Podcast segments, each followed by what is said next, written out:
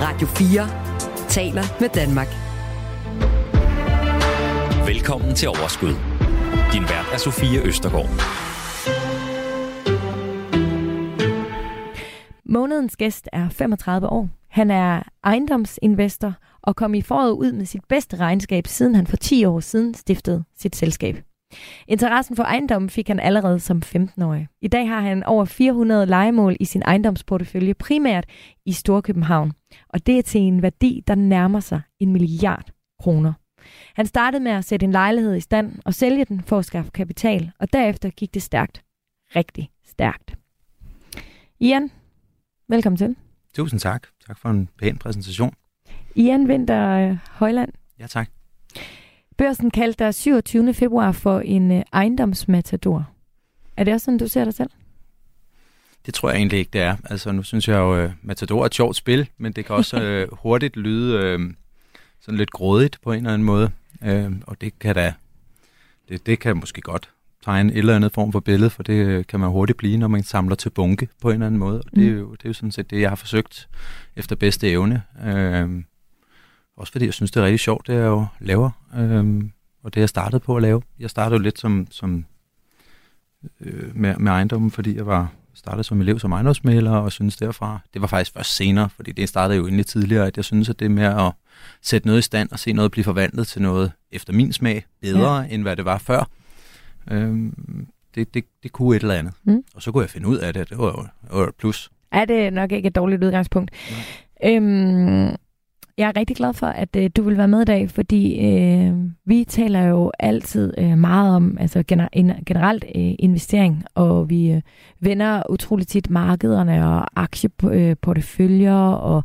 øh, øh, de forskellige øh, investeringer, og det er vores lytter øh, meget interesseret i, men noget andet, som de også tydeligt er interesseret i, det er det her med øh, ejendomsinvesteringer.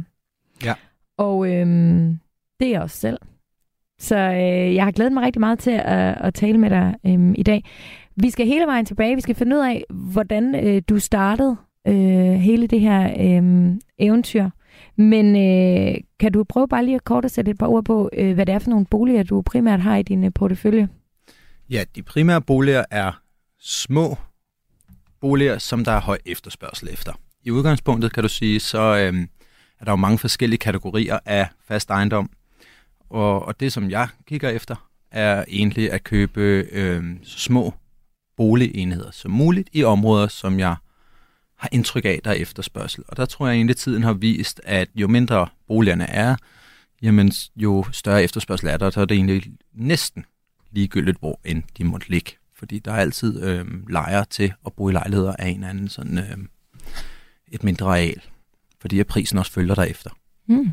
Det er meget interessant. Flere medier de omtalte faktisk dit firmas positive regnskab i starten af året. IWH Holding. Ja. ja. Øhm, øh, er det noget en omsætning på 41,6 millioner kroner, og resultatet endte på 101 millioner kroner med 67,5 millioner kroner i foregående regnskabsår. Ja. Det er nogle ret vilde tal, du sådan ruller med. Var det din øh, drøm? Altså, var det, er, du, altså, er det gået bedre, end du havde drømt om, eller? Øhm, er det gået bedre, end jeg havde drømt om? Det, det havde det jo nok ikke. Jeg tror egentlig, det er gået, som jeg havde drømt om på mange fronter. Ikke? Altså du kan jo sige, det, det jo, siger jo meget godt billede af, at hvor mine primære værdier ligger jo udviklingen af ejendommen, og det vil sige, det er jo opsparing i den friværdi, der ligger i ejendommen, og ikke nødvendigvis kun det, der er omsætning og cashflow og lejeindtægt. Mm. Så på den måde skældner man lidt imellem, når du taler ejendomsinvestering og et ejendomsregnskab, så kigger du lidt på, der er en helt almindelig primær drift. Det er mm. ejendommenes indtægter og udgifter. Målt op mod hinanden, så har du en omsætning og en drift. Og så har du også det, der hedder øh, udvikling i ejendommen. Altså er ejendommene købt ind billigere og har en anden, hvad kan du sige, udvikling af, hvad er den nuværende værdi, som er den, du fastsætter i regnskabet. Mm. Så på den måde er en del af mit regnskab jo, vil altid være en, en, øh, en fornemmelse af, hvad jeg siger markedet, at det aktiv, du har, er værd. Og det, er jo, det har relativt stor betydning. Øh, ja for, for, mine, for mine tal. Og det er jo klart, så længe vi, vi op, er i et opadgående marked, så er jo større porteføljen bliver, jo større volumen bliver øh, den udvikling, du ja. laver også. Så derfor er det blevet store tal. Øh, og det, det, det er da klart, det er en, øh, det, det er en, det er en stor ting, øh, og det, er, det er ikke rigtig noget, man altid er helt forberedt på, og det har jeg da nok egentlig heller ikke været, fordi det er jo ikke, jeg har jo ikke en lang, god økonomisk uddannelse, som jeg kan læne mig op af, men, øh, men jeg prøver da at gøre mit hjemmearbejde til at forstå, hvad det er, jeg laver. Mm. Hvad er dit primære fokus øh, i selskabet? Er det, er, det, er det den her friværdi, du opsparer? Ja, det er eller... udvikling. Altså, det er jo ja. begge dele. Ikke? Du kan jo sige, øh, det som er min primære ting, det er, at jeg aldrig købt ejendom, som ikke driftede. Det vil sige, øh, som ikke havde en lejeindtægt. Der er jo rigtig mange, der køber øh, eller kigger efter tomme lejligheder eller øh, tomme ejendomme, som de kan give et nyt liv og et nyt præg, og på den måde skabe en, en mere værdi. Og det er jo lidt det, jeg startede med, kan jeg sige. Det var faktisk det, Hejervej var, for det var en tom ejendom, mm. som, som ingen lejere havde, og som ikke var andet end en, en tom gammel øh, autolkeringsværksted. Og det var det første, du købte, og vi vender tilbage til historien lige ja. om lidt. Mm. Øhm, og og det, det kan du sige, der kan du rimeligt hurtigt generere et, et større øh, der bliver din friværdi hurtigt aktiveret, fordi det du kigger på, når du kigger ejendom, det er jo, øh, hvad er udviklingspotentialet, og hvis du har nogle lejere i en ejendom, jamen så er det klart, så kan du ikke udvikle det potentiale, for der bor jo nogen. Øh, du kan ikke øh, gå ind og sætte øh, lejligheden i stand, når folk bor der. Og det vil sige, at der skal ske en naturlig fraflytning. Men den primære portefølje af det, jeg har skabt i dag, består egentlig af ejendommen, hvor der bor folk, og så flytter folk naturligt over tid, og så sætter vi det i stand løbende. Ja.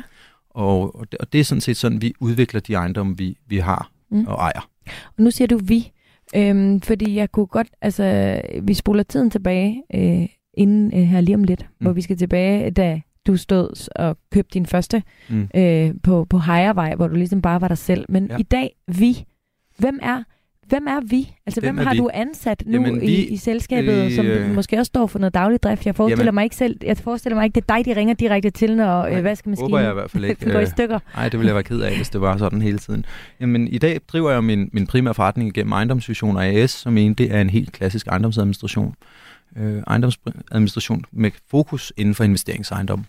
Og det vil sige, at vi er en øh, administrationsforretning, som øh, administrerer ejendommen for mig selv, men også for private velhaver, som i et eller andet udstrækning har tjent penge på noget ekstern, noget som ikke har med fast ejendom at gøre, men har sat en del af deres opsparede kapital i fast ejendom, bolig, gerne inden for området Storkøbenhavn. Nu er jeg så for nyligt, øh, for en måneds tid siden, købt en ejendom i Odense med, med en investor, men udover det, så har vi jo været meget fokuseret på Storkøbenhavn som værende vores primære område øh, eller mere vores eneste område. Mm. Øhm, så, så du kan sige, så det er igennem ejendomsvisioner, når jeg siger vi, så er det det team, jeg har på mit kontor, og som er dem, der arbejder i ejendomsvisioner af som, som egentlig laver det primære arbejde, hvor vi udvikler og har dagligdagen med de ejendomme, som vi har. Fordi vi har jo også med øh, helt almindelige, altså alle de helt almindelige mennesker, der bor i vores ejendomme, skal jo også have det trygt og godt og vide, hvem der sørger for, at øh, deres lejeindbetalinger bliver registreret korrekt, og hvornår der bliver lavet vand- og varmeregnskab, eller øh,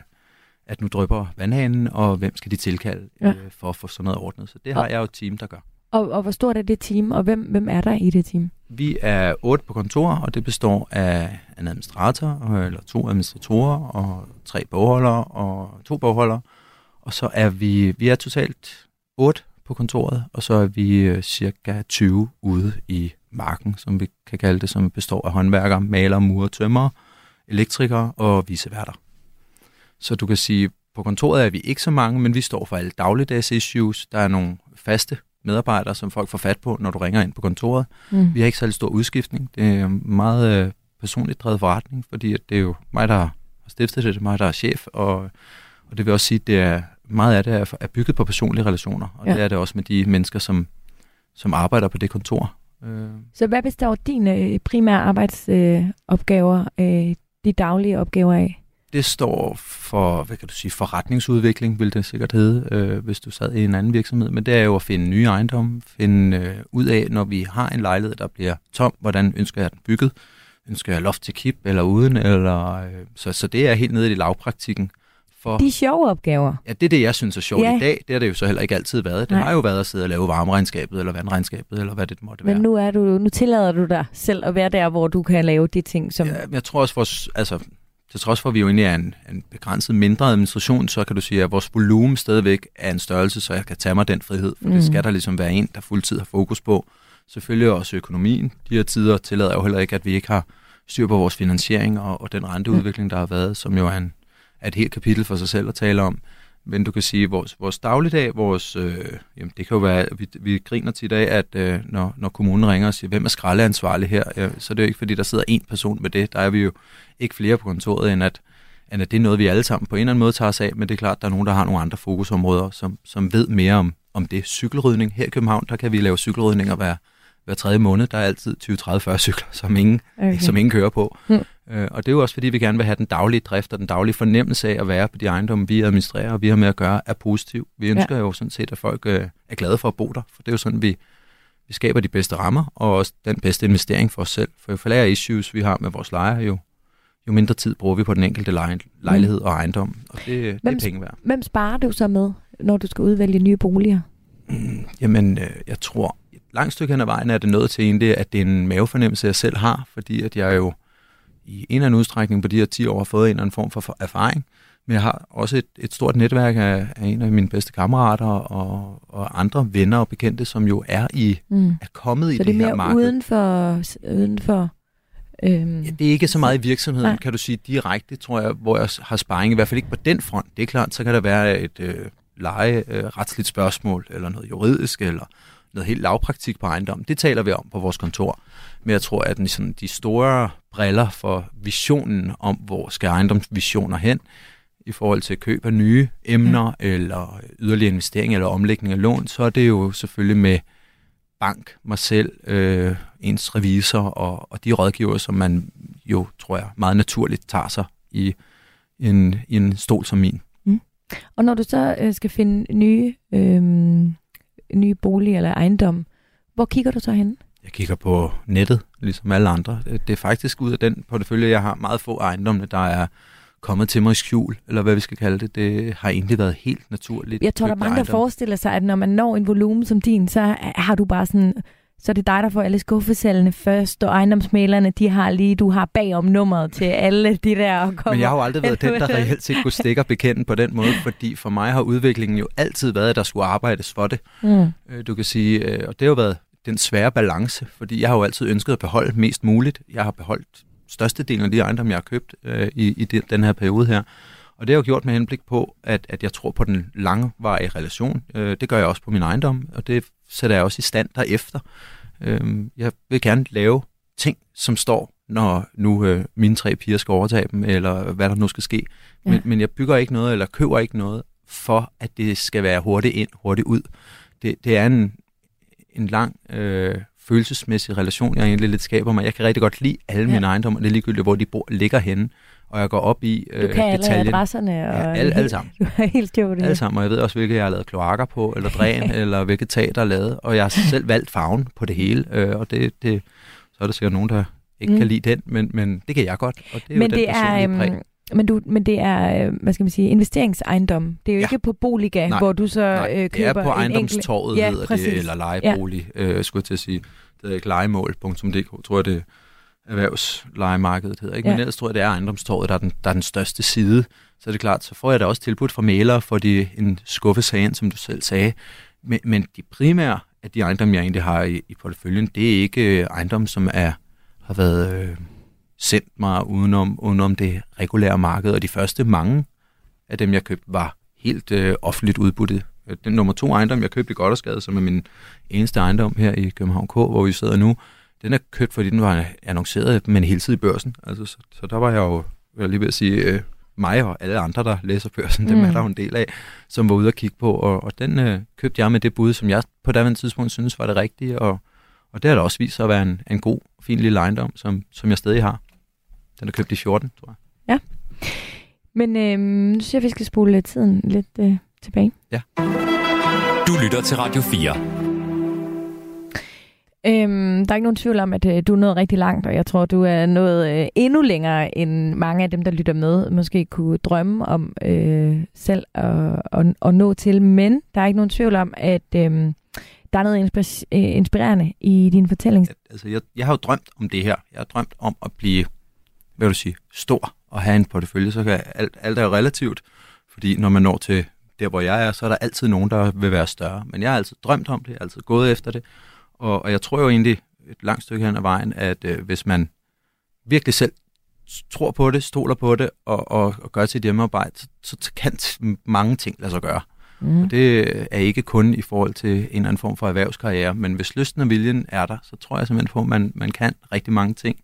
Mit startede jo helt tilbage med, at jeg kan rigtig godt lide at gøre øh, og tænke, at jeg selv skal have mest ud af det. Og det mener jeg med, at øh, når jeg slukker lyset og jeg går ud af et rum, så er det ikke nødvendigt, fordi jeg gerne vil være miljøbevidst, men det er fordi, jeg så tænker, at nu sparer jeg på strøm, og så bliver min regning mindre næste måned, og det, de penge, jeg ikke bruger på strøm, det kan jeg bruge på noget andet. Mm. Så det er jo en, en det, det lyder også godt, at man gerne vil spare på strøm, men det er jo et langt stykke hen ad vejen en, en lidt ekocentreret tanke, fordi man jo egentlig gerne vil gøre noget, der er godt for sig selv. Man sparer jo for at spare op til sig selv. Og det har jo sådan set egentlig været min optimeringsdel, øh, også på ejendommene, og, og jeg tror, du refererer til, at jeg engang har sagt, at, at hos os var det alt. Det var også at sige skraldespanden, øh, og, og i det her øh, verden, hvor vi sorterer, det gjorde vi så heller ikke helt på samme måde på 10 år. Der kan du se, hvor meget der sker på 10 år. Ja. Men, men når du kiggede på en ejendom, hvor du tænkte, jamen, skal der virkelig stå øh, du siger, seks kæmpe store spande, der er seks lejligheder, altså hvor meget har man derhjemme, så jeg prøvede jeg at sætte det i relief til at sige, jamen, giver det virkelig mening? Mm. Øhm, og så kunne jeg spare et eller andet. Og den besparelse, jeg gjorde, var jo for det første måske god for ejendommen, fordi så fylder området til skrald mindre, men det gjorde jo også, at ejendommen havde en mindre udgift på skrald, eller øh, nu, nu er det bare et af de mange eksempler. Ja, ja, så det der med at optimere. Ja, i den enkelte ja. lille ting.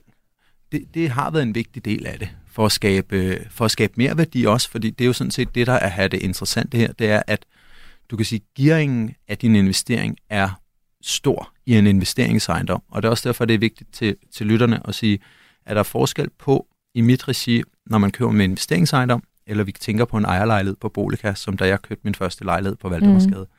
Mm. Øh, fordi en ejerlejlighed på Valdemarsgade er udbud efterspørgsel.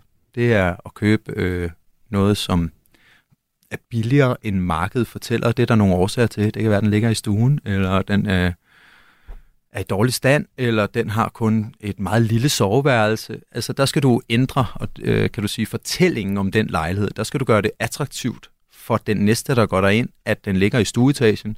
Fordi nu har du lavet en lille rapport ud til gården, som gør, at du får en lille øh, privat oase, eller nu gør du det ikke til en 3,5 værelses, nu laver du det til en sej toværelses. Det tror jeg så er ved at være opfundet af de fleste, der synes, det kan et eller andet.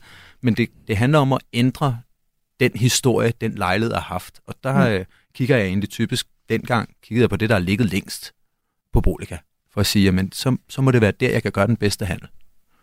Så, så det, er jo, det er jo at købe noget, hvor jeg bilder mig selv ind af, at min, øh, mit øje og min smag kan skabe et andet univers til den næste køber, som ja. så gerne vil købe ind i det narrativ. Og skabe en mere værdi. Og skabe en mere værdi. Ja. Fordi det er det, der sker på en ejerlejlighed og en udbud efterspørgsel. Det er, at ja. du skal bruge en, der skal synes, den idé, du har lavet, er bedre end det, der markedet synes før. Ja.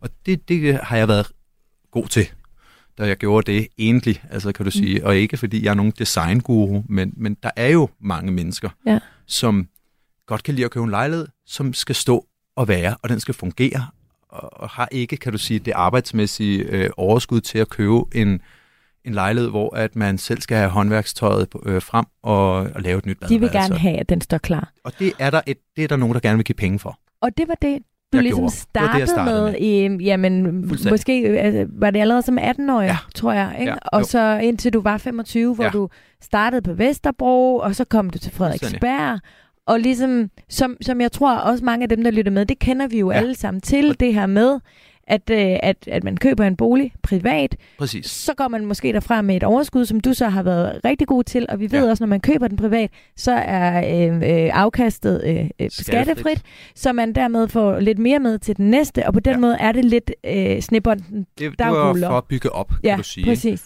Øh, hvor så sker der det, du, når du er 25? Ja, der kan du sige, der går jeg jo lidt ind i en anden verden, ja. fordi det at have en investeringsejendom er ikke helt det samme. Det er slet ikke udbud af efterspørgsel. Det er det også bevares.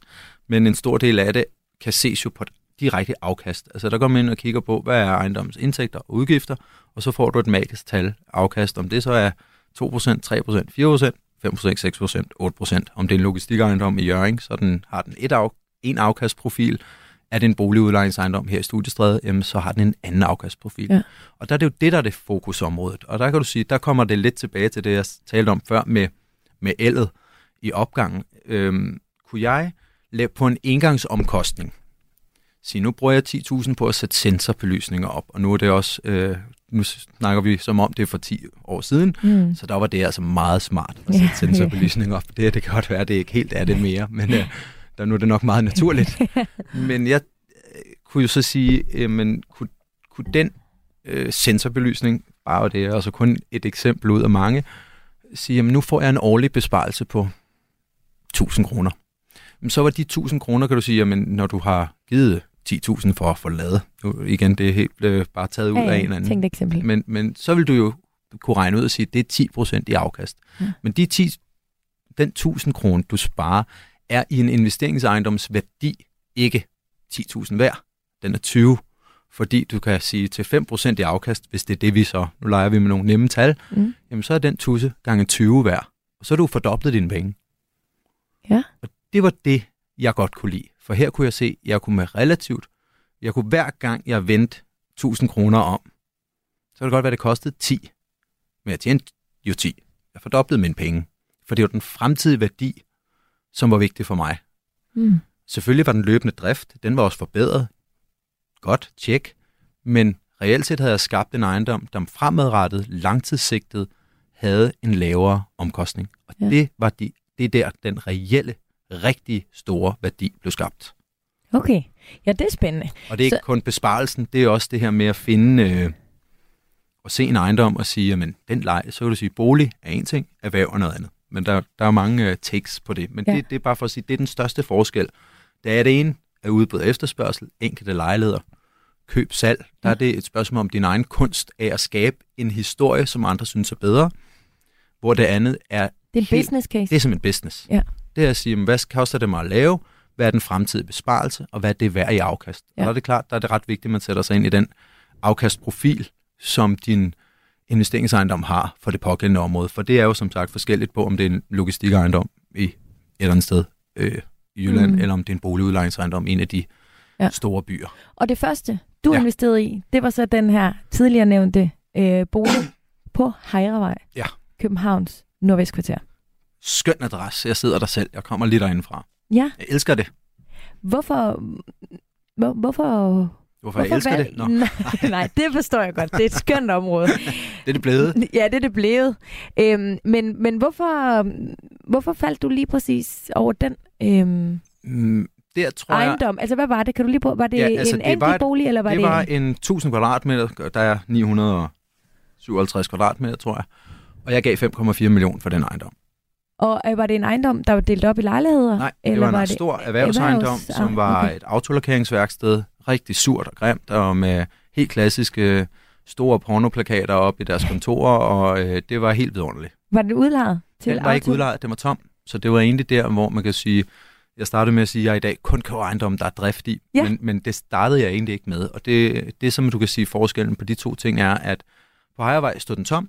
Jeg havde en klar vision om, hvad det skulle blive til, og hvad jeg kunne lave det til i forhold til facader og øh, rummene og mm. skabe mm. øh, de kvadratmeter, Hvad var det? Hvad, hvad vil du gerne omdanne jamen, Jeg vil skabe et, øh, jamen øh, igen lyder det, men, men det, be, det behøver ikke at være så dybt, men jeg vil gerne skabe et sejt New Yorker-kontor med store øh, sorte vinduespartier og hvide væg og skabe et kontormiljø, som ikke var, øh, som jeg synes, man så meget der, sådan det her helt klassiske små rum med øh, blå linoleum på gulvene. Ja. Øh, så, så jeg lavede sorte trægulve, øh, hvide store vægge øh, og, og, og en, nogle relativt store glaspartier. Og hvem skulle det lejes ud til? Anede jeg ikke. Og så brugte jeg, prøvede jeg efter bedste evne at søge i højt og lavt for, hvem jeg kunne finde af lejere til det. Men, men da du øh, skriver under på det her, eller da du går i banken, ja. som jeg også gerne vil tale med dig om, hvordan ja. man taler med sin bank om sådan en uh, lettere crazy idé. Ja. Hvad, øhm, hvad, hvad, hvad gjorde du så for at undersøge, hvad mulighederne var for at lege det ud? Fordi som du selv siger, på det tidspunkt var ja. Hejrevej jo ikke øh, hvad Hejrevej er i Nej. dag, hvor øh, det, er, det er et meget federe kvarter i dag. Der er ligesom sket en omvæltning, men dengang var det jo ikke et af de steder i byen, hvor man måske Nej. følte sig mest tryg. Altså det var jo lidt et, et hårdt øh, miljø ja. og område derude, ja, ikke? Absolut. Og, og det er jo virkelig for, det har jo virkelig forandret sig, som, som jeg ved ikke, om jeg, har lyst til at sige sjældent set, men, men du kan sige, at den samme historie er jo sket på mange områder i Islands Brygge, mm. Vesterbro, alle mulige andre yder, kan du sige, som egentlig ikke virker ydre i dag, men, men har jo været det på et eller andet tidspunkt. og Hejervej, tror jeg, og det fuglekvarteret i det område, tror jeg egentlig naturligt bliver det næste, fordi det ligger ret centralt på, på København K. Ikke? Øh, men, men det er jo egentlig, jeg, jeg fik en fornemmelse, selvfølgelig, det skulle lige siges herfra, havde jeg, kom jeg jo fra en baggrund af, hvor jeg var ejendomsmælder, elev, øh, og, og forsøgte mig inden for det. Det har altid interesseret mig, det her med erhvervsejendom, og prøvede ligesom at sige, hvad kunne man få af lokale, lokaler? Altså lidt tilbage til at sige, øh, jamen, hvad var der til leje? Hvad kostede det? Og hvad kunne det kontra mit? Og der handler det jo også om at være en eller anden form for, at have en lille form for selvkritik i at sige, jamen, hvad er det, man skulle, altså hvad skulle jeg skabe, og hvad skulle jeg selv sidde i, og hvad vil jeg give for det, mm. hvis jeg nu selv skulle ud og søge et, et nyt erhvervslokale? Hvad er det, man gerne vil have?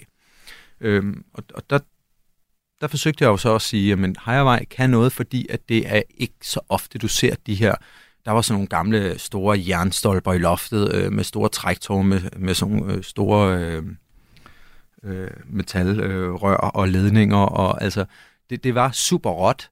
Det var ikke sådan øh, det var ikke så poleret. Og det er jo også et spørgsmål om at sige, at jeg vil jo ikke bygge en poleret, flot ja. erhvervslokale med høje paneler og en lille oh, marmorløve ude foran. Øh, det, det, det er der nogle andre lokaler. Stilen, ja. Jeg vil gerne gøre det her til at være øh, et stort, åbent rum, som skulle tiltrække den virksomhed. Men, men Også. hvordan kunne du vide, at du kunne tiltrække nogen? Fordi hvem, hvilke det virksomheder ville tror jeg heller ikke rigtigt, jeg vidste, det... andet jeg havde en fornemmelse. Altså, det er jo den risiko, Det var jeg mavefornemmelsen ja, simpelthen. Jamen, du, kan, kunne du gå i banken med din mavefornemmelse? Ikke helt. Og det er jo så der, hvor man du sige, der var det godt at have egen opsparing og have, have en baggrund, der kunne hjælpe med, med det første køb. Men lige så snart jeg jo egentlig havde skrevet under, og begyndte jeg jo også dengang samarbejdet med en arkitekt, som hjalp mig med at lave nogle tegninger og nogle skitser, og så gik jeg jo i markedet for at prøve at finde nogle lejere. Og det var jo først, da jeg fandt lejere, jeg kunne gå i banken. For lige når jeg havde lejere, som jeg skrevet under på en lejekontrakt, jamen, så ja. kunne jeg også definere den her øh, kan man sige, business cashflow case. og business ja. case, som ja. de jo kunne belåne. Før det var det jo fluffy, der var men, det jo ikke noget. Men det vil sige, med din opsp- egen opsparing, så kunne du købe det, ejendom. Ejendom. Hvad gav ja. du for ejendom dengang? 5,4 millioner. 5,4 millioner, det ja. har du sagt. Ja.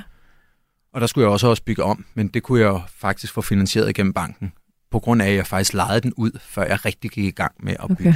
eller sætte i stand. Hvilket nu øh, er jeg ikke sikker på, at jeg vil ture det, men alligevel jo lidt, fordi jeg vil troede så meget selv på præcis den ene ejendom.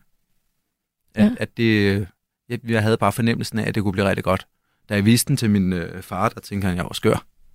Han sagde, det her, det er jo et mærkeligt sted, og det lignede jo noget, der var liv. Ja. I dag har det også, vi har øh, næsten 20 parkeringspladser. Det er jo ne, også blevet en værdi. Øh, altså i dag, der er det jo sådan, ja, du sindssygt hvor man parkeringspladser, tænker, ja, det er jo. Det var der ingen, der troede, altså man kan sige. Så, så det, det har også været, der er også et, et snært af, at det ikke kun er, er, er, det er også noget af det, der er heldigt, og en udvikling for området, som jeg jo ikke nødvendigvis har siddet i min kugleramme og regnet med. Men, Men når du siger, at du kommer fra Hejervej i dag, altså ja. det, det er i de øh, oprindelige, det i lokalerne? Ja. Og hvem, er ellers, hvem har ellers lejet sig ind i dag? Jamen lige nu, der sidder der noget, der hedder Enberg Sørensen øh, Kommunikation, så sidder der noget, der hedder Layrise, så sidder Jan Genberg derude og har sin øh, produktionsvirksomhed øh, derude, hvor de optager film og laver sådan noget. Så der er sådan en, en øh, mm. men vi sidder jo i forskellige, hvad kan du sige, kontorbygninger, ja, ja, det er ikke, et ikke? så det er ikke et kontorfællesskab. Nej, nej, nej, det er med på, øhm, ja. Så, så vi er en, det er en helt forskellig, jeg startede med at lege det ud til Frederik Bakker Glas, som, som okay. er Og hvad vil du bekendt. vurdere, at ejendommen øh, være i dag? Mm, jeg ville være ked af, hvis den ikke var 30 millioner værd. 35 måske. Ja. Den tjener også øh, gode penge, ikke? Øh, den har en godt cashflow, og, og jeg har ingen intention om at sælge den. Mm. Jeg sidder der selv, jeg har for nyligt købt naboejendom nummer 33 sammen med en investor, og den skal vi så til at bygge, øh, sætte i stand nu og flytte ind i formentlig, eller vores kontor, ejendomsfusioners kontor, skal ind ved siden af at sidde. Ja. Mm. Øh, det er samme case. Men øh, altså, så, så her hvor det overgår til selskab, der ja. er der jo måske, det er jo ikke alle, der lige kan finde de der 5,4 øh, millioner og, og ikke behøver at gå i banken for at kunne købe øh, det der. Øh, men jeg synes jo netop også, det der gør det interessant, det er, at det her, øh, de små, øh, små, små køb og salg, du ligesom gjorde der inden. Mm. Og sådan helt lavpraktisk, så havde du nogle penge privat, frimidler, ja. som du som så lagde over i som jeg et holdingselskab. I et, I et selskab, som så faktisk var et selskab under holdingselskabet, som jeg købte ejendommen i, ja. som det, hvor det stadig ligger i dag. Ikke? Mm. Så jeg købte, øh, eller stiftede et holdingselskab og lånte mine private midler ind i og formidlede dem videre. Øh, så du kan sige, mit, mit selskab startede med at låne pengene af mig selv, og at det, det øh, af de familiemedlemmer og andet, jeg kunne få til, ligesom, så jeg kunne få det til at rute rundt. Og der, når du, du var lige inde på det kort, du, øh, du siger, at du havde også dit bagland. Ja, øh, Altså, jeg havde ikke alle pengene jo selv, Nej, øh, de 5,4 millioner. Så jeg havde øh, måske halvdelen, og så skulle jeg finde den anden halvdel Ja. øh, i tal. Og, og, og der er det jo klart, der, der skal man jo ud og finde nogen, som også øh, troede så meget på ideen, eller i hvert fald troede på dig så meget, at de også ville lægge deres sparepenge i det. Ikke? Ja. Og, og der er det, når man gør det første gang, at det er noget sværere, end når man gør det anden, tredje, fjerde, femte og sjette og ottende gang. ja. Men, men, men her var der jo så nogle ret nære øh, familiemedlemmer, forældre og lignende, som, som mm. tog den chance og siger, okay, det, det tror vi godt på. Øh, og de fik også deres penge tilbage inden for et år, kan du sige. Med, og jeg betalte rente af, af dem, for det skal Ja. man jo, når det er firmaregi, så er det jo ikke sådan, øh, så, så er det jo anset som gave og, Mm. og lignende. Så, så på den måde, så... Øh, Jamen, Jeg synes, det, det her med at gå sammen, altså så kan man Ja. diskutere, hvilket beløb det behøver Ja, at være, men ja. det behøver jo heller ikke at være øh, så stort måske til at starte med, men i virkeligheden det her med øh, at gå sammen, øh, hvis banken ikke... Al, Ja. Altså banken er jo ikke... Vi ved jo også, at der er jo kommet langt strengere regler i sige. Dag, 2023, end der var øh, tilbage måske i 2013. hvert fald, ja, præcis Sikkert også. 2013, men i, hver- og også endnu øh, tidligere, at de ja. Jo bare blevet strammet og strammet. Så det er jo øh, selvfølgelig øh, svært. Du lytter til Radio 4. Nå, men så øh, kom banken med på øh, Hejrevej, og du fik øh, nogle øh, lejere ind. Ja. Hvad blev skridtet så derefter? Jamen skridtet blev jo først og fremmest, at jeg udnyttede mit netværk efter bedste evne til at finde nogle lejre. Mm. Og jeg kender jo en rigtig mange mennesker, øh, og, og, øh, og kender også rigtig mange mennesker, som ønskede at være iværksættere, og, Ja. og mange af dem skulle finde lokaler, og så prøvede jeg ligesom at spole mig ind i og sige, jamen, kunne jeg finde nogle gode lejre? Ja. Det gjorde jeg. Jamen, så havde jeg også et produkt at gå i banken med, hvor jeg kunne få noget finansiering. Og så det er jo egentlig på baggrund af de lejeaftaler, jeg lavede der, jeg fik øh, belåning, som så måske, det kan jeg ikke helt præcist huske, men jeg mener, den var opdelt i, du kan sige, du kan få noget nu, men resten skal jo være bygget færdigt, og så var der ligesom ja. nogle kriterier for det, Ja. og så måtte man jo følge den slaviske Ja. slaggang, der lå i det. Ikke? Og hvad så efterfølgende? Så var den Så- ligesom, hvordan kom du videre til dit Jamen, næste derfra kan du boligprojekt? sige, sådan for sådan helt øh, korte øh, tal egentlig, så, så endte jeg med at få lov til at låne 12 millioner i ejendom efter. Så jeg, jeg købte den for fire- 5,4, satte den i stand for cirka 5, og fik jo allerede der, kan du sige, et proveny, samtidig med, at jeg havde en ejendom, der stod og tjente penge. Øh, relativt mange penge også. Ja. Og det var de penge, jeg købte en ejendom til for, inde i Hvor? godt og skade. Ind i skade. Ja, nummer 27, jeg har den stadigvæk. øh, og det var en helside i børsen, som jeg så, der var regn ned for taget. Det lignede noget, der var løgn. Øh, Var det også erhverv, eller var det det var en privat? blanding, så det var både bolig og erhverv. Øh, og der er det jo fantastisk. Det er først for nyligt noget, der har fundet ud af, at, at øh, anden, første og anden salen faktisk er bolig. Det har været erhverv i de 10 år, og nu Ja. ja. har kommunen fundet at nu er det bolig, fordi der er ikke søgt om at få det konverteret. Så det er jo, det er jo spændende med det. ja. Hvad betyder det konkret for dig? Konkret for mig betyder det egentlig, at jeg har forsøgt at konvertere det til bolig. Man vil hellere have Men det- bolig, ikke? Altså, jo, der- altså øh, det er fordi, at...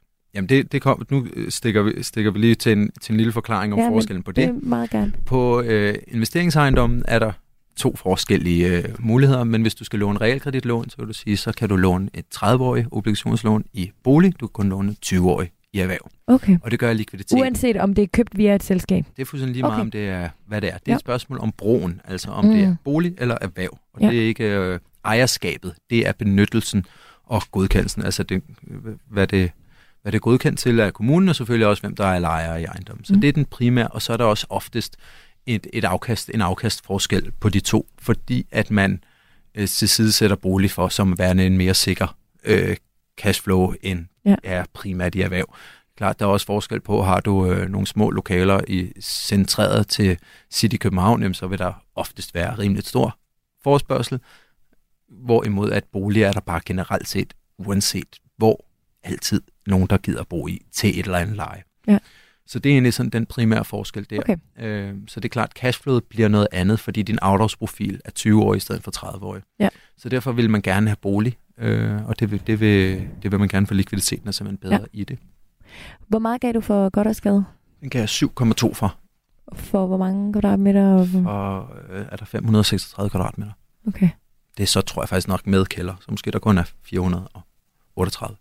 Sådan noget lille. okay. Øh, ja. Og var det udlejet? Da du... Det var ikke udlejet. Øh, var jo, ikke der var, udlejet? jo, der var en plakatbutik i stuen, og, og øh, øh, boligerne må der næsten have været. Jamen, og bolig, nej, fordi der var, altså, der kom regn ned, øh, så Nå, fortæller dig, der var ikke noget ja, tag på det okay. hus. Det, det var højst besynderligt. Men når du boede i stuen, var det jo ikke et problem, det var kun et problem på dem ovenover. Så jeg tror faktisk også, der lå noget café eller restaurant i stuen. Det kan jeg faktisk ikke huske, men det endte med også at være øh, en, jeg kendte, som, som åbnede en meksikansk restaurant i, øh, og lavede sådan et take-out sted i, i stueetagen. Og så fik jeg det egentlig igen lejet rimeligt hurtigt ud, og det var egentlig det med den plan, jeg, der fik jeg det finansieret fra start af. Ja. Øh, fordi jeg jo egentlig der ligesom kan du sige, også havde prøvet det og, og set, hvad, hvad var det, jeg skulle, hvad var det, jeg skulle levere til Mm. banken for, at jeg kunne gå ud og optage et lån, både et forhåndslån, men også et byggelån til faktisk at gøre ejendommen færdig.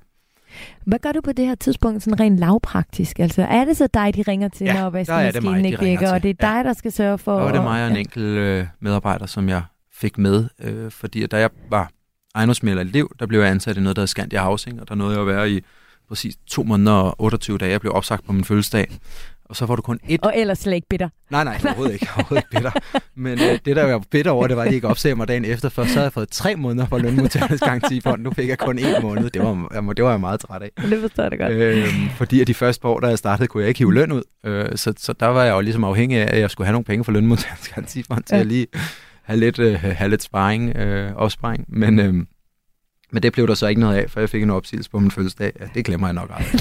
det kan jeg godt Hvad hedder det? øh, Men så, så øh, gik Scandi- Scandia Housing øh, konkurs, og jeg stod der, og så spurgte jeg en af dem, der blev jeg ansat som asset manager og skulle egentlig i gang med det her investeringsejendoms øh, knowledge inden for administration og udvikling af fast ejendom. Og, og så havde jeg, var der en kollega derinde, som jeg øh, blev, blev ret begejstret for, som faktisk hed Sofie, Nå. som, øh, som så havde lyst til at starte med mig, som var administrator der. Og så startede vi egentlig øh, sammen, mig og hende hjemme med mit køkkenbord, og startede med at prøve at få de kunder med, som vi arbejdede med i Scandia Housing, som jo nu stod uden administrator, fordi at firmaet var lukket og slukket, og de var kommet og taget vores bærbar. Øhm, så startede jeg med, så startede jeg ejendomsfusioner på den måde, Okay, hvor det var mig og Sofie Ja. at starte med. så det startede du faktisk tidligt i din... Øh... Ja, rimelig tidligt. Det var, det var, det var faktisk, da jeg købte Hire, altså i 13. Ja. Så det blev stiftet samtidig. Så jeg kørte min egen administration og mine investeringer sideløbende. Mm. Øhm, så, så ejendomsfusioner har jo, er jo også det selskab i dag, som er min, min driftforretning, og der jeg får min løn fra, og, og det som er min, øh, min, min, min motor, kan du sige, til at, at drive de ejendomme, som vi jo driver selv. Altså vi har jo med alt at gøre selv. Så ja. det er jo alt småt og stort, som vi selv øh, både udvikler og, Mm. og, og håndterer. Hvad var strategien, øh, da du startede øh, med at opkøbe de her ejendomme? Altså var det lynhurtigt at få en, en stor øh, portefølje? Øh, eller var det lige at se tiden an? Altså, fordi det, Altså, jeg har jo ikke du- set særlig meget tid an. nej, det tør jeg fordi godt det, sige. du slår Øh, mig som om, du var ret risikovillig. Jamen, det var jeg også. Altså, øh, det jeg har mange gange taget nok også øh, set i øh, Bagklogskabens. fantastisk klare lys Ja. ja. og alt det her. Øh, nok også, øh, skulle jeg vælge i dag, havde jeg nok gjort det anderledes. Men, men ja, heldigt nok har det jo faldet positivt ud, faktisk, øh, alle gangene. Øhm, og det, det, det, du kan sige til det, det er jo, at, vi, øh, at det her med at tage risici er jo godt, hvis det er rimeligt velovervejet. Ikke? Og det er også godt, hvis det er noget, hvor du bilder dig selv ind i hvert fald, at det her, det tror man, man forstår. Og ligesom også prøver at opsætte, jamen, hvad, er, hvad er faktisk, hvad er de største øh, risici her. Da vi startede ejendomsfusioner, for at bare sige det, jamen, der havde jeg kunder nok med til, at jeg kunne have et lille kontor, og jeg havde en lønning, som, som var min kollega. Og til mig selv, jamen, så måtte jeg jo regne ud, hvor længe jeg kunne gå uden det. Så hvor meget skulle vi vokse i forhold til administration, altså nye kunder, der kom ind med deres investeringsejendom, Mm. for at jeg kunne begynde at trække et eller andet ud.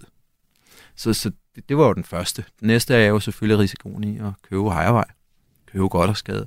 Men det synes jeg var en beregnet risiko og en fornemmelse, jeg havde af, at det, jeg kunne bygge der, jamen, det kunne jeg gøre til noget, hvor jeg kunne præstere et, et lejeniveau, som så cirka sådan her ud. Altså, jeg, man sidder jo med sin kugleramme derhjemme først og siger, jamen, hvad, hvad kan jeg forvente her? Ja. Og, og der er det klart, der øh, har jeg jo sådan formentlig i det marked, det har været, egentlig været jo måske over, hvad andre, der kiggede på ejendommen, havde synes, det kunne bære, fordi ellers havde det jo været, der været andre, der havde købt den.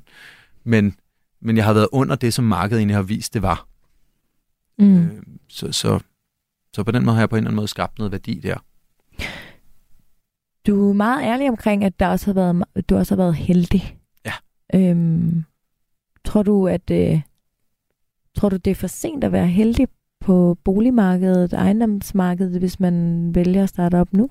Mm, nej, det tror jeg jo ikke. Heldet altså, opsluppet?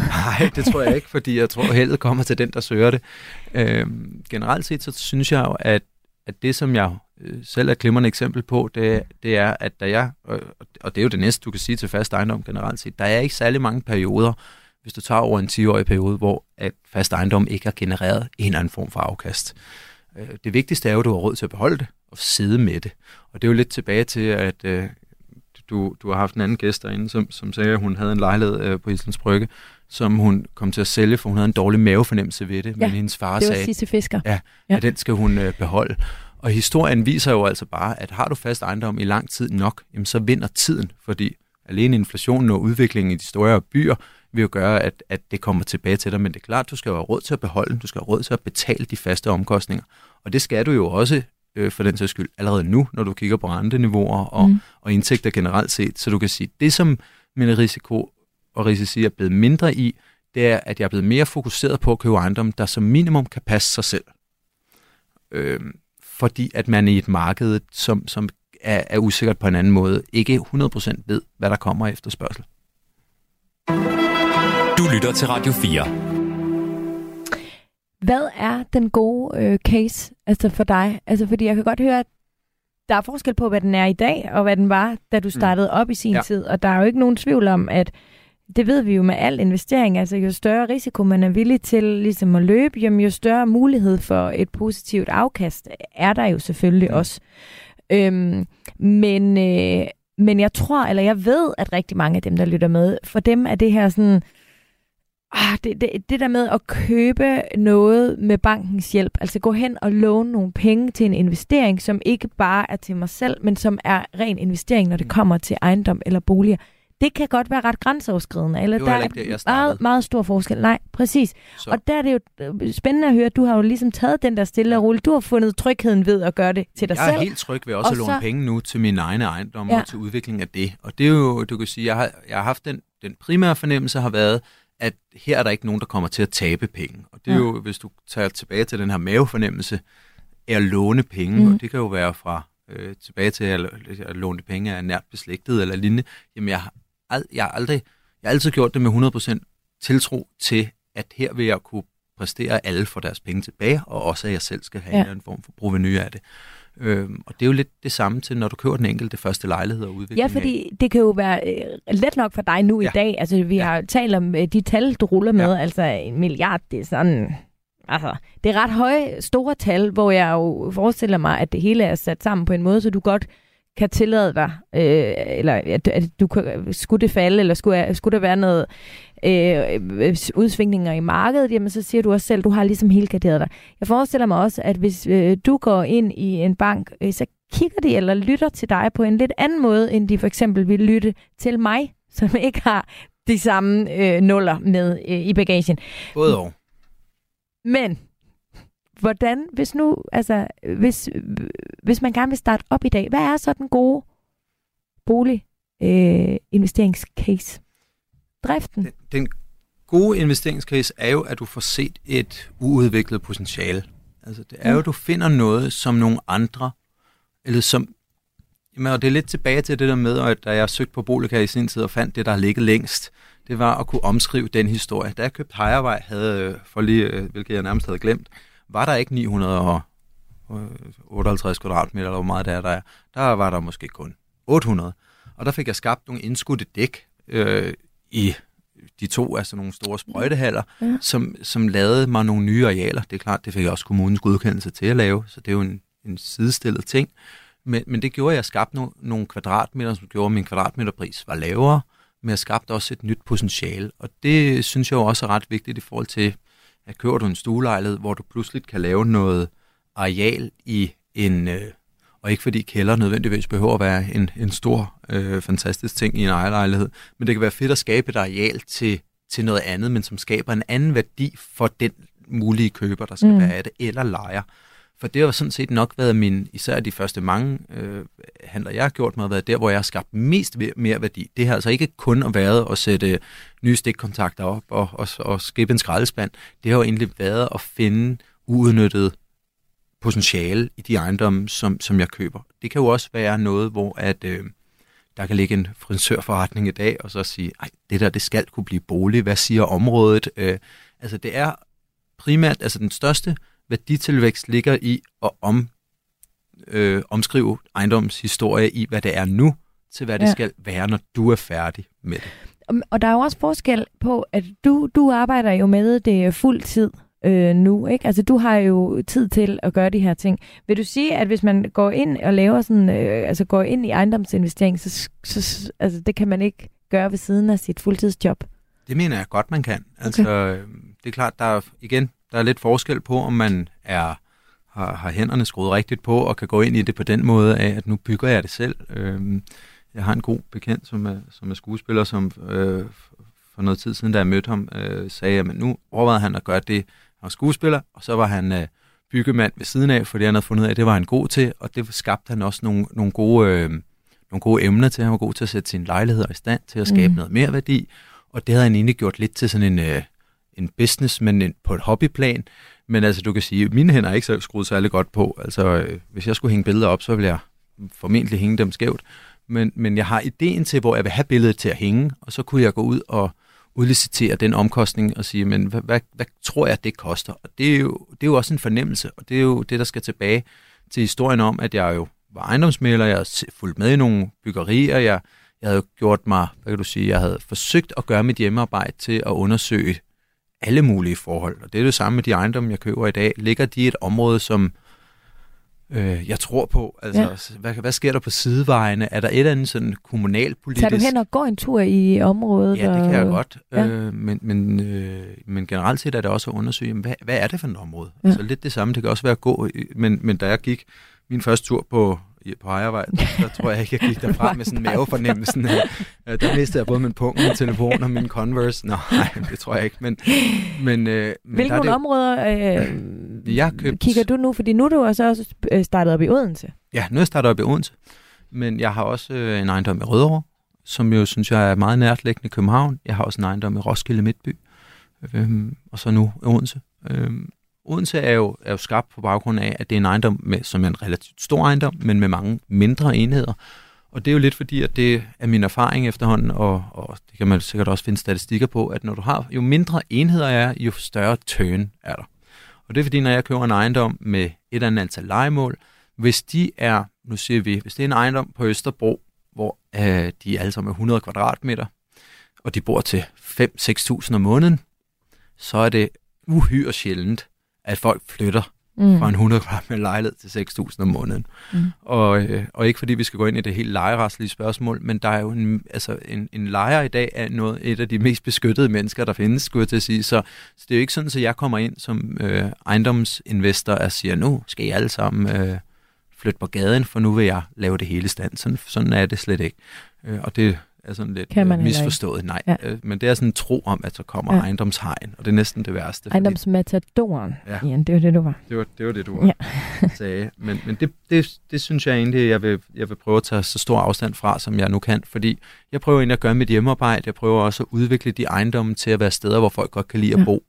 Men det lyder til, at du siger, at du gerne vil have det her, jeg tror, du kaldte det turn. Ja. Altså, at de flytter ud. Er det, ja. øh, altså normalt... Nogen. Så, ja, fordi jeg tror, at rigtig mange, øh, de vil tænke, åh, oh, men det er jo der, det er besværligt. Så skal der laves lejekontrakter, du skal op og tjekke, og de skal bruge øh, Men det er besværligt. Udlap, bla, bla, bla. Men, men der er at, ikke noget af det, der ikke er besværligt. Så det skal man jo netop ikke man misforstå. Skal være, man skal være med på, at det ja. er lidt besværligt. Okay. Ja, det er det. Ja. Og der kan også lige pludselig være rotter i gården og alle mulige andet. Og hvordan håndterer du det? Nå, men altså, vi har lige haft eller jeg hørte lige til morgen fra min, en af mine administratorer, som sagde, at to rotter kan blive til 900 på et år.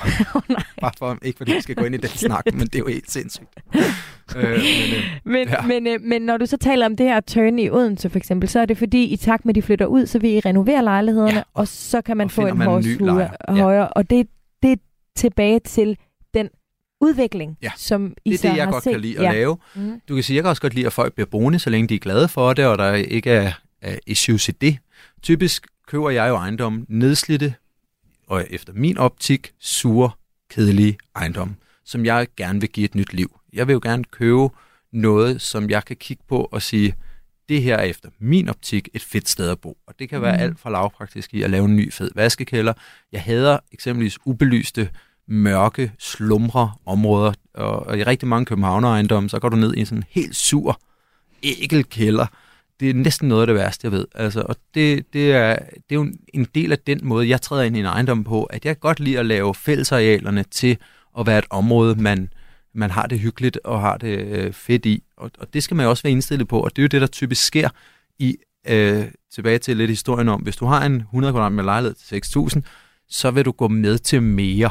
Mm. Hvis du bor på 45 kvadratmeter, så er der også et mere naturligt flow i, så møder du en kæreste, eller der sker noget andet i dit liv til, nu passer de 45 kvadratmeter ikke ind i dit liv. Så det er fortsat de mindre øh, kvadratmeter, Klart. som, øh, som du går efter. Ja, hvis jeg kan Ja. ja. vælge, det er jo ikke sådan, at, at alt, øh, hvad vi kigger på, kun er det. Men altså, kan jeg vælge, vil jeg hellere have mange få enheder, end jeg vil have få Ma- store, ja, meget, øh, sådan generelt. mange Ja. ja. små enheder. Ja. Ja, det vil jeg meget hellere. Hvor, hvor, hvor køber du næste gang? Det skal jeg ikke kunne sige, fordi nu er jeg jo ligesom bevæget mod. Jeg har altid sagt, at jeg vil kun købe i Storkøbenhavn, fordi det skal være inden for en time af et Så område, du har en selv... plan, indtil du får en ny? Uden til var, fordi jeg synes, at tallene stemte, og at jeg kunne se en udvikling, der kunne gøre det til noget specielt, og kunne mm. blive en ejendom, der kendetegnede den vision, jeg har, når jeg går ind i en ejendom. Ja. Øhm, og det er selvfølgelig også, at, at i det København og alle de større byer er blevet så meget større, som de er, Mm. så bliver det her øh, koncept, at de er helt nedslidte, sure ejendomme, som jeg kalder dem, bliver jo mindre og mindre, Ja. fordi at den generelle stand af ejendommen i København jo konstant bliver udviklet. Ikke? Men hvad med uden for de større byer? Har du aldrig Der skal man bare der? sætte sig ind i, hvad udbud og efterspørgsel er på det lejeniveau, der er, du, du forsøger at købe ind på. Lidt tilbage igen til, at du bliver simpelthen nødt til at gøre dit Ja. hjemmearbejde Men hvorfor rigtigt. kigger du ikke der? Er det, fordi du ikke har den viden? Det er og fordi, at ikke... hvis du tager statistikkerne over værditilvæksten, så har den været øh, væsentligt større i de store byer, end den har for eksempelvis på Falster. Altså, det, det kan du gå ind og finde stati- statistikker om. Altså, Værditilvækst. ja, altså kvadratmeter, ud, altså kvadratmeterprisen har udviklet sig Okay. procentuelt Ja. væsentligt højere i de større byer, hvor tilflytningen er større end fraflytningen. Mm. Det, det giver et meget godt eksempel på, øhm, hvorfor at, det er at, at storbyerne giver en anden Ja. sikkerhed. Men driften i de mindre byer, den kan jo være akkurat lige så fin. Fuldstændig. Altså og det kan også sagtens være, at du kan have et område, som ligger øh, nede på Vestjylland. Jeg har selv et par ejendomme i Mørkøv og Svendinge, hvor der er rimeligt efterspørgsel på igen mindre boligenheder. Ja. Men det er klart, så er det der, hvor at forrentningen er også større, men jeg går ikke og forventer den samme Ah, værditilvækst, som, hvor det, kan Det du sige, klart. der er det cashflowet, der er det driften, der er det den løbende investering, jeg gerne vil have så stort et, øh, kan du sige, afkast på som muligt, hvor du kan sige, at de ejendomme, jeg har tættere på København, der er det værditilvæksten, som jeg skal øh, få mest mm. muligt ud af. Så, så det, der, er- det er lidt to forskellige cases, og det er måske derfor, jeg ikke helt endnu, i hvert fald, fordi igen, som du selv sagde, jeg har et standpunkt til at lave et nyt, men det er derfor, jeg ikke endnu er, er, er, er meget længere ude end stadigvæk af de, af de større byer. Jeg synes, det er helt vildt spændende. Tak. jeg synes virkelig, det er spændende og, og vildt fascinerende. Øh, men tiden, den er gået. Vildt. Ja, er det ikke vildt? Jo. Men jeg er virkelig øh, glad for, at sætte stor pris på, at du vil komme i dag øh, og fortælle og give lidt, øh, lidt fifs. Jeg er sikker på, at øh, andre end mig er blevet inspireret. Det håber jeg. Det, øh, det er jeg sikker på. Så Ian Vinterhøjland, tusind tak for besøget. Selv tak, Sofie. Det var en Og fornøjelse. held og lykke fremover. Ja, Får du nogensinde nok, eller skal du bare fortsætte? Har du et Ja. mål? det ved jeg ikke, om jeg har, men jeg tror, jeg har et mål om, at på et andet tidspunkt, så øh, kan jeg også høre, at det er jo en ting, man lidt siger, men det er jo, det er jo, en, det er jo et frihedsspørgsmål, at man på et eller andet tidspunkt når til at, at være et sted, hvor man kan øh, få tid til noget andet, og det, det håber jeg da også på. Men lige nu nyder jeg faktisk bare det, jeg laver. Men Jeg økonomisk, faktisk, der er du vel der, hvor du ville kunne gøre det, hvis det Ja, var. men du kan sige, din... Øh, nu er det jo sådan tit, men når, når man i hvert fald, det har jeg i hvert fald desværre oplevet, at så, så sætter man sig også i nogle andre ting, som gør livet dyrere. Øh, øh, så, ah, så derfor er der også nogle andre ting, der skal ja. følge med. Klart. Men du kan sige, at jeg, jeg tror, jeg drømmer meget om at, at, at sk- at skabe mere tid på et eller andet tidspunkt. Men lige nu nyder jeg simpelthen også det, jeg laver, og jeg er heller ikke øh, i en alder til endnu og helt at behøve at tænke over, at jeg ikke skal, skal lave noget. Men, men det er klart, det kommer nok en dag. Men jeg kan godt lide Det det, jeg det laver, nok. og det, det er det det nyder jeg. Tak for besøget. Og tusind tak, fordi jeg måtte komme. Programmet her, det var øh, tilrettelagt af mig selv og af Anne Dorte Lind. Og husk nu, at øh, mine sociale medier er altid åbne, hvis du har en idé til øh, et tema eller en kommentar til programmet. Og ellers så kan du altid få kontakt til os på Facebook i vores gruppe, der hedder Overskud Radio 4. Musik er en hurtig genvej til at komme ind bag facaden. Hvis man skal sige essensen af, hvem er jeg, så er det de samme. Ind bag den offentlige person. De synger også irriterende godt. I Portrætalbum bruger Anders Bøtter musikken til at vise nye sider af sine gæster. Gita Nørby, Tim Christensen, Sofie Gråbøl, Anders Akker, Allan Olsen. Både dem, du er fan af, og dem, du ikke troede, du havde noget til fælles med. Velkommen til Portrætalbum. Lyt til Portrætalbum i Radio 4's app, eller der, hvor du lytter til podcast.